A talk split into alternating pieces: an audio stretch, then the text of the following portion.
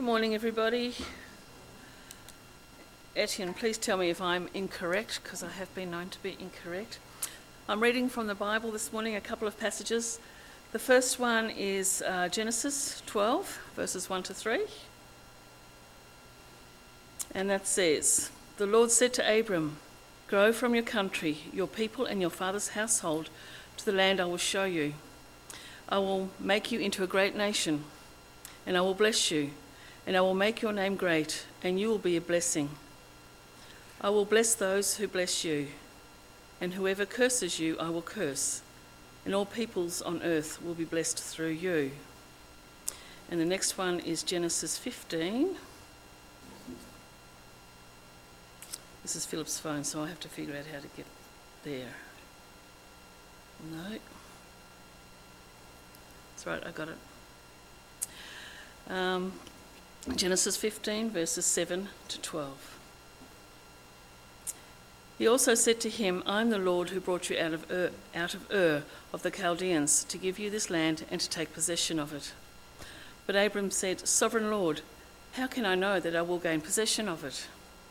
So the Lord said to him, Bring me a heifer, a goat, and a ram, each three years old along with a dove and a young pigeon.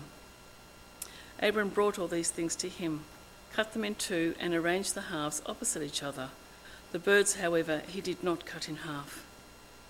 Then the birds of prey came down on the carcasses, but Abram drove them away.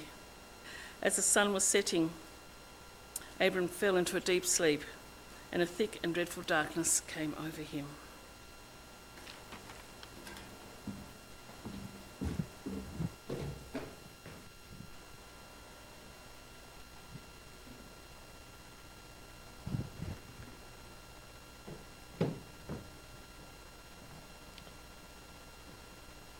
Okay, fantastic. Hello, everyone. Uh, my name's Etienne, and just, yeah, my word of welcome to Phil's as well. Uh, if you're new here, if it's your first time in church, it is fantastic to have you. It can be a bit of a, a big thing to get into, uh, but it's great to have you. We love new people. We have new people here all the time. In fact, our entire existence is for new people. So, welcome. Great to have you. My name's Etienne, or just Et. Uh, short.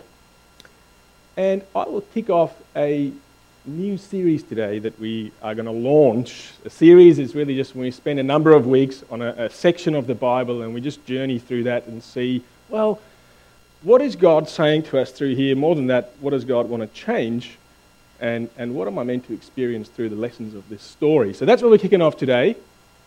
Uh, it is, or today, is really going to be a little bit like I didn't know this word existed, but does anyone know what an intertitle is?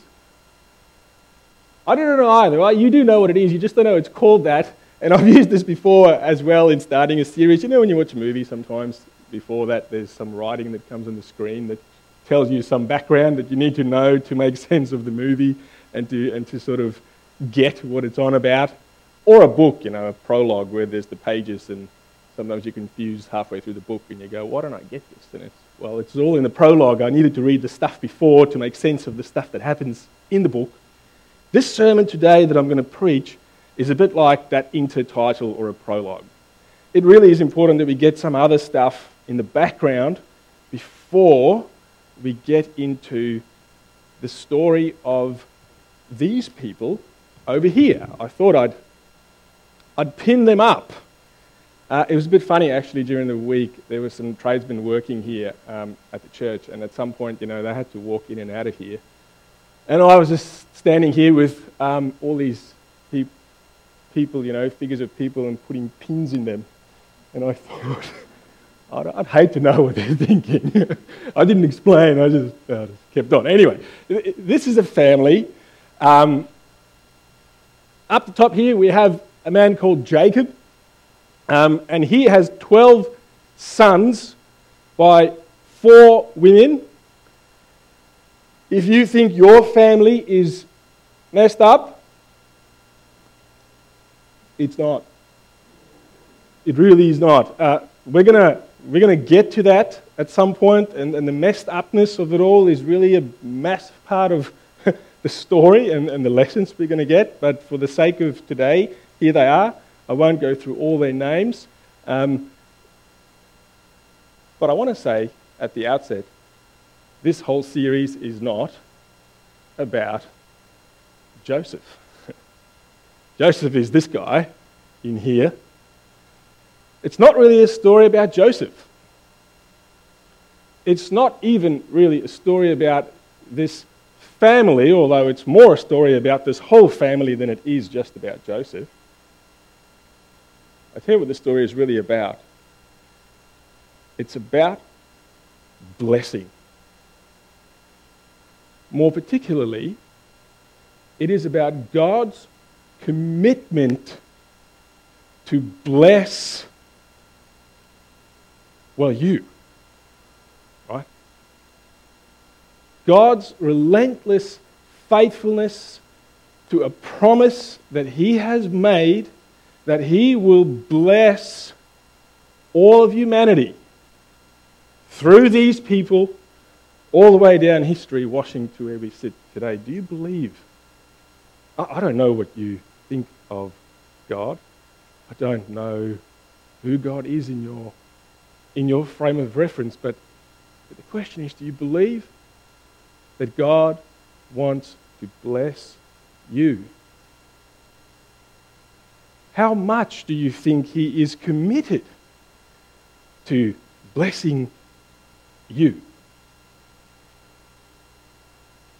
And what does blessing even mean? What does it mean to say that God has blessed me? It's a loose term that people use for a very wide range of things, from, from a, a photo with hashtag blessed, awesome lunch, whatever, to all the way through to the deepest of the deepest of the deepest meaning of that word. I'm not going to define it just now, but I want you to hold on to that because the meaning of what it means to be blessed is super important to the entire series. Okay, now let me take a, a very big step back to start this prologue, and I'm going to go. I'm going to go right back to the beginning of the Bible. Uh, the Bible starts with Genesis. It's the first book of the Bible. In very short summary, especially if you're new to Christianity, this is useful to know. God creates uh, humanity, He puts them in a perfect place called symbolically the Garden of Eden. And at the end of the creation, where people are created, God blesses them. and He says, Be fruitful, increase, multiply. Massive part of this blessing is that God is with them. They know God. They know the Creator, they know the giver of all things, but they also know the gifts, and the gifts are all good. There's nothing wrong in this place. It is what we might call heaven. It is perfect. It knows nothing of the brokenness and the stuff that's not right about our lives. God blesses them, right? And then the story goes on that humans, we, each of us, chooses not to submit ourselves to God chooses to rebel, chooses to say to God, This blessing, we don't know. We kind of think that you're trying to do us in. Uh, we rebel, and the Bible calls this sin. And it enters into the story very early on. Humanity kind of spirals, violence enters into the story, and death. And it's sort of this, this blessing is just lost, it seems. Until in Genesis chapter 12, first reading that Grace read to us today. Thanks, Ryan. You can just whack that one up. God comes to a no name man called Abram and he says, Abram, I'm going to bless you and I'm going to bless the whole world through you. It, it's an inconceivable promise. God is saying, I'm going to take the blessing that humanity had and lost, and I'm going to return it. I'm going to restore it. And you, Abraham, I'm going to do it through you. Fast forward another three chapters. And Abram says to God, God, how do I know that this promise that you're making, that you're going to bless me and you're going to bless all peoples through me, how do I know that it's true? How do I know that you're going to do it? How do I know that you're legit? Have you ever asked God that? You ever asked Him, if He is really blessing you? if He will bless you? How do I know? How can I be sure? How can I be certain that God is who He says He is, that He is good, and that He will bless me? That, that's such a, such a deep question, right? We ask that. I ask that. You have asked that, and maybe you're asking that in such a deep and hurtful place this morning. Maybe it's a joyous place. I don't know, but, but this is what Abraham's asking God, how do I know that I can trust your promise that you will bless me and all of my descendants? And then something, something so out of this world happens, and I want to step you through that. It has a few side windings, but we'll get the punch of it, I hope. God says to Abraham, Bring me a few animals a heifer, a goat, a ram, and then a pigeon and a dove. And here's what Abram does. It's a bit gross to us. But he cuts the three bigger animals in half, puts one half of the animal there, puts the other half of the animal there, arranges them like that. Makes no sense to us, right? But, but it did to Abraham. Here's why because the done thing in those days was this. If, if, if two parties, usually it would have been two kings, if they made a promise to each other and said, This is what we're going to do, this is what we're committing to, what they would do is they would cut an animal in half, usually it was a donkey, and then the two kings, let's say it's two kings, what they would do is they would walk through those two halves of this severed animal as a pledge to say, that if I do not do what I have promised to do, may I become like this animal. May the curse that fell on this animal fall on me if I don't stay true to my word, the promise that I'm making today. Hold on to that. Okay? Abraham cuts the pieces, there they lie. And then we read this. Thanks, Ryan. As the sun was setting, Abram fell into a deep sleep, and a thick and dreadful darkness came over him. Then the Lord said to him, Know for certain that for 400 years your descendants will be strangers in a country not their own, and that they'll be enslaved and that they will be mistreated there. Abraham I will bless you. Abraham, those people and their descendants for 400 years will be enslaved and will be mistreated. And then I will rescue them. What does it mean to be blessed? What an astounding thing to be told at this point in time for this man, Abraham, who, who trusts God, by the way, who, who trusts Him fully, and receives this kind of a promise. I'm not going to say more about that, but I'm introducing the themes that's going to come up again and again suffering, hardships, difficulty, and blessing. They seem to go together. Story goes on. Thanks, Ryan. Next bit. But I will punish the nation they served as slaves. Afterward, they'll come out with great possessions. You, however, will go to your ancestors in peace, be buried at a good old age.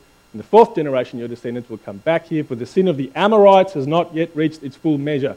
I don't want to spend a lot of time in here, but side note, if you're familiar with the Bible or Christianity, you know how we often ask, how can the Old Testament God be so violent? Particularly when you read how when Joshua and others sort of conquer um, all, all, the people that, that, that they need to to live in the place that God has promised them. You know, there's a lot of violence in that, in that whole conquest. The people go, gee, how can God be so harsh? How can he be so cruel, so violent as we read the accounts of how that conquest took place? Here's the thing that we need to keep in the back of our minds, folks. God says in this line, Why am I waiting 400 years before I send my people into the promised lands? because the sin of the Amorites have not reached its fulfillment. 400 years God gives this people group to see the error of their ways, to see that, hey, maybe there's a better way for us to live. Maybe, maybe, we, maybe we ought to think about who this God is or, or, or what is right, about what is wrong. 400 years. How patient is He? How patient has He been with us? How patient has He been with you? How patient has He been with me? Slow to anger, keen to wait that we may respond to receive the blessing. That's a side note, but it's, a, it's just an interesting one to pick up there. And now I'll get to the, to the, to the last and probably the, the, the meaty bit of this Genesis 15 passage. Thanks, Ryan. Here's what happens. We read that when the sun had set, darkness had fallen, a smoking firepot and a blazing torch appeared and passed between the pieces. Remember? Pieces of these animals that were cut in half and laid aside. And on that day, the Lord made a covenant. Covenant is a promise with Abraham and said, essentially, I will bless you and bless your descendants. Okay, here's the thing, church. You don't have to say it, but just think to yourself there as you look at that. Who's passing between these pieces? Hmm. It's God right? Smoking fire pot. Every time in Scripture, when God is encountered and revealed, it's fire. It's fire in the burning bush for Moses. It's fire on Mount Sinai. Sorry, there's a lot of language if you're not familiar with it. It's fire when the Holy Spirit gets poured down. It is God who passes through those pieces and he says, I promise. Who's not passing through those pieces? Abraham. God is saying the entirety of my blessing that I'm going to pour out on these people beyond them on you depends on me.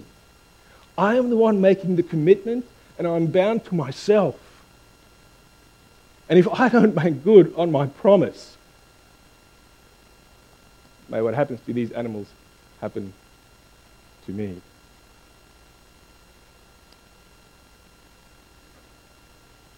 Now,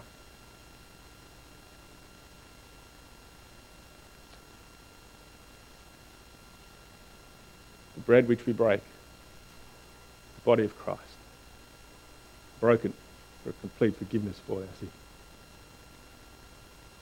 The blood represented by the cup, the blood of Christ, poured out for complete forgiveness of all our sins. Did our God know on that day that the broken bodies and the spilled blood is in fact what it would take to bless. See, on the cross of Jesus, the full size of God's commitment to bless you, to bless me, to, to bless all of humanity through those people is seen in its full glory.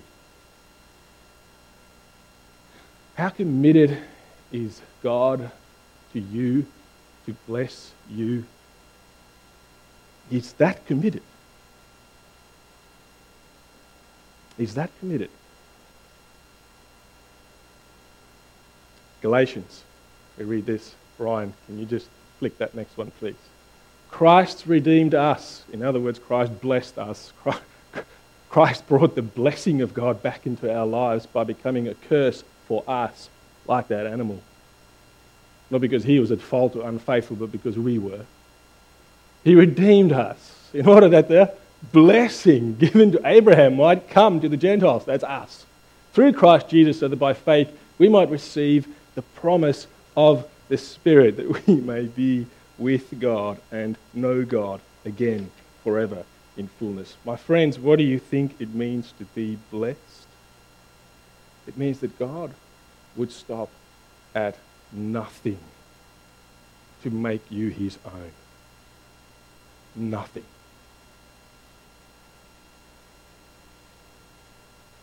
Do you know him as this, this God? But what about my suffering? What about my sin? You may say to me, and I could well say to you, you, you don't know how bad I am. You don't know perhaps how much of an Amorite I am inside. What about my suffering? The things in my life that are not right, the hardships and the afflictions that I'm going through right now, the relational breakdown that I have in my life. I don't know. I, am going to deal more in detail with those things, but there's, there's a number of sufferings and struggles and hardship and brokenness that I can name right here and say, and you say to me, I have these things. What about them? How do they fit into this notion of blessing? I, I won't do the detailed work with you today. That's what this series is for. But I can tell you today the one thing you're going to see in this series is that suffering and even your sin, the hand of God, and that's what this family shows us, takes that sin, he takes that suffering, and he uses it. He uses it to bless you. This is the thing about God. He somehow has this incredible God-like ability to take all those pieces, all the suffering, everything that's not right, and he, he changes it, he transforms it, and he brings it out into blessing as we see it in the cross. That's what we're going to see, and it is my hope, it is my sincere trust that at the end of this series, we may say, maybe for the first time, if that's for you, maybe just to a depth that we never have before, the words of Ephesians 1, verse 3. Ah, praise God who blessed me with every spiritual blessing in Christ. Please pray with me. Father, we, we're in such um, a variety of places this morning as we hear these things. And yet, the same promise you hold out here this morning to to each of us. that you seek to bless us. And that you are committed to our blessing to the point of the cross. Now, I pray that we this morning would seek it, not because we can on our own, but because you will do something in us that would make us reach out for it, yearn for it, Lord. And by your grace, I pray over the next few weeks, but even today, find our blessing there on the cross. You're a remarkable God. There truly is none like you who would make a promise such as what you have to Abraham, knowing what it would take of you to fulfill it. And yet you did. And we hear it. And Lord, we we say thank you. Not just in words, but in so many other ways. And our desire is to live in gratitude that reflects our increasing understanding of what you've done for us. I pray for this series. I pray that as we learn the lessons of, of, of Joseph, but really not just of Joseph, but of each of the members of this family, Lord, and as we see ourselves in them, Lord, that it would truly change us. But Lord, not in a way that tells us only how we're falling short, but really rediscovering again and again how you have blessed us despite everything about us. These things I pray in Jesus' name. Amen.